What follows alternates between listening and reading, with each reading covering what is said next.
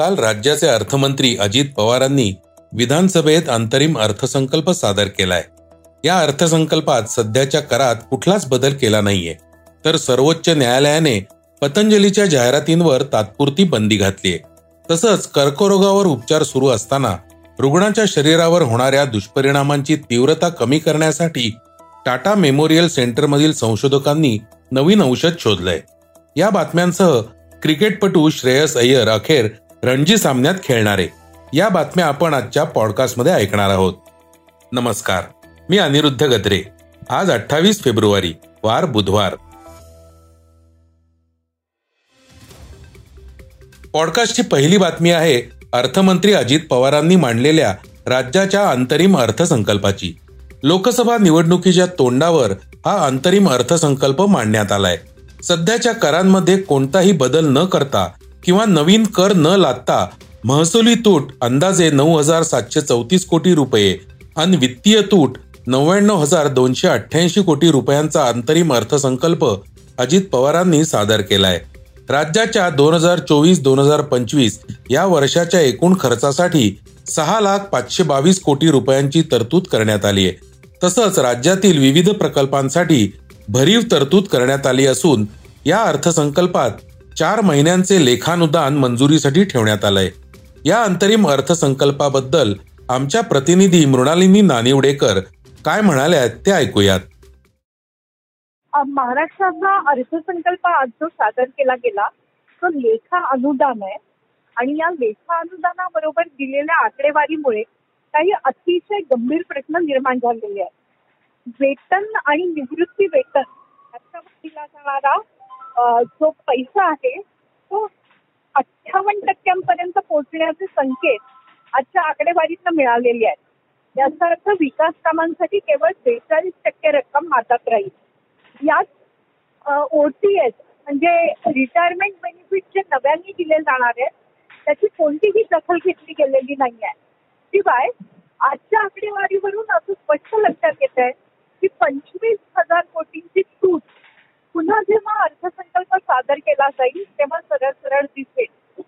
आज अर्थसंकल्प सादर करताना निवडणुकीवर डोळा ठेवून महायुतीनं काही पायाभूत सुविधांवर भर देण्याचा निर्णय घेतलेला आहे.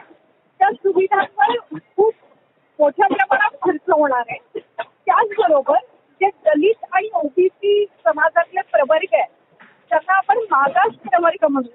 त्यांच्यासाठी देखील अर्थसंकल्पाने काही तरतूद करायचा प्रयत्न केलेला देवेंद्र फडणवीस यांनी आज बोलताना स्पष्ट केलेलं आहे की वित्तीय तरतूद जी आहे राजकोषीय तूट ती लक्षात घेता हे कर्ज उभारणं महाराष्ट्राला फार काही कठीण आहे त्याचा भाग नाही. पण अनुत्पादक खर्च जर नोकरी आणि निवृत्ती वेतनावरचे एवढे द्यावे लागत असतील तर महाराष्ट्राच्या अर्थव्यवस्थेवर काही ताण येण्याची शक्यता आहे. आजचं अभिनंदनीय पाऊल आपल्याला म्हणावं लागेल की सिंचन सोयी आणि पुरवठा याच्यासाठी फार मोठी तरतूद या सरकारने केली. ती महाराष्ट्राच्या नंतर भल्यासाठी उपयोगात येऊ.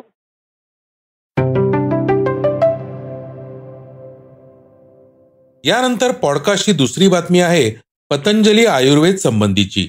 रामदेव बाबांच्या पतंजलीकडून केल्या जाणाऱ्या औषधी उत्पादनांच्या दिशाभूल करणाऱ्या जाहिरातींवर सर्वोच्च न्यायालयाने तात्पुरती बंदी घातली आहे. पतंजली समूह देशभरातील जाहिरातींमधून दिशाभूल करतोय. विशिष्ट आजार हे आमच्या औषधांमुळे बरे होत असल्याचा दावा त्यांच्याकडून केला जात होता. प्रत्यक्षात मात्र या दाव्यांना कसलाच ठोस आधार नसल्याचं कोर्टाने म्हटलंय. पतंजली समूहाला आता त्यांच्या कोणत्याही वैद्यकीय उत्पादनाची बाजारपेठेमध्ये जाहिरात किंवा विक्रीही करता येणार नाहीये. इतकंच नाही तर कोर्टाने पतंजलीचे संस्थापक बाबा रामदेव अन आचार्य बाळकृष्ण यांच्या विरोधात न्यायालयीन अवमान प्रकरणी नोटीसही बजावली आहे सुप्रीम कोर्टाने या सुनावणीवेळी या जाहिरातींवर कारवाई न केल्याने केंद्र सरकारवरही ताशेरे ओढलेत. तिसरी बातमी आहे कर्करोगाच्या रुग्णांसाठी महत्वाची कर्करोगावर म्हणजेच कॅन्सरवर उपचार सुरू असताना अनेकदा रुग्णाच्या शरीरावर काही दुष्परिणाम होतात. त्यापासून आता दिलासा मिळणार आहे. त्या दुष्परिणामांची तीव्रता कमी करण्यासाठी टाटा मेमोरियल सेंटरमधील संशोधकांनी रेसवेराट्रोल रसायन आणि तांबे या घटकांचे मिश्रण असलेलं नवीन औषध शोधलंय. तसंच हे औषध जून पर्यंत बाजारात येण्याची शक्यता आहे. या औषधामुळे केमोथेरपीमुळे होणारे दुष्परिणाम कमी होणार आहेत. संशोधकांनी सांगितलंय की सध्या या नव्या औषधाच्या अभ्यासातून चांगले परिणाम आढळलेत. आता लवकर मोठ्या स्तरावर रुग्णांवर अभ्यास केला जाणार आहे. विशेष म्हणजे या औषधांमध्ये नैसर्गिक घटक असल्याने ते घेण्यासाठी डॉक्टरांच्या चिठ्ठीची गरज नसणार आहे. कर्करोगाचे उपचार घेतलेल्या रुग्णांवर या औषधाचा अभ्यास सध्या सुरू आहे. यात बोन मॅरो ट्रान्सप्लांट पोटाचा कर्करोग जबड्यातील कर्करोग झालेल्या रुग्णांवर या औषधाचा छोटेखानी अभ्यास झालाय. मात्र या औषधाचे आणखी काही फायदे मोठ्या अभ्यासात दिसू शकतात. चौथी बातमी आहे इस्रोच्या आगामी महत्वाकांक्षी मोहिमेची. गगनयान मोहिमेसाठी group captain P Balakrishnan Nair group captain Ajit Krishnan group captain Angad Pratap आणि विंग कमांडर एस शुक्ला या चार अंतराळ वीरांची निवड करण्यात आलेली आहे. या विशेष मोहिमेसाठी पाठवले जाणारे हे चौघेही भारतीय हवाई दलाचे वैमानिक असून देशातील सर्व प्रकारच्या लढाऊ विमानातून त्यांनी उड्डाण केलंय. गगनयान अंतराळ वीरांच्या प्रशिक्षणासाठी या चौघांची निवड करण्यात आली आहे. भारताची ही पहिली मानवी अंतराळ मोहीम असून दोन हजार चोवीस पंचवीसमध्ये ती प्रत्यक्षात येणार आहे. त्यासाठी या चौघांचे रशियात प्रशिक्षण झालंय. सध्या बंगळूरमधील अंतराळवीर प्रशिक्षण केंद्रात त्यांचं प्रशिक्षण सुरू आहे. यासाठी शेकडो वैमानिकांच्या चाचण्या झाल्या होत्या. त्यानंतर बारा जणांची निवड प्राथमिक पातळीवर करण्यात आली होती. निवड प्रक्रियेच्या अनेक फेऱ्या झाल्यानंतर इस्रो आणि हवाई दलाने अंतिम टप्प्यात या चार वैमानिकांची निवड केली आहे.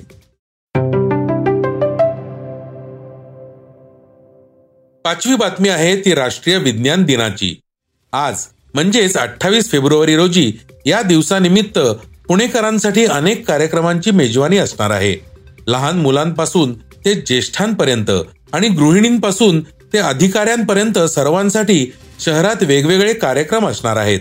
आंतर विद्यापीठीय खगोलशास्त्र आणि खगोल भौतिकी केंद्र म्हणजेच आयुकामधील प्रदर्शन तुम्हाला दिवसभर पाहता येणार आहे.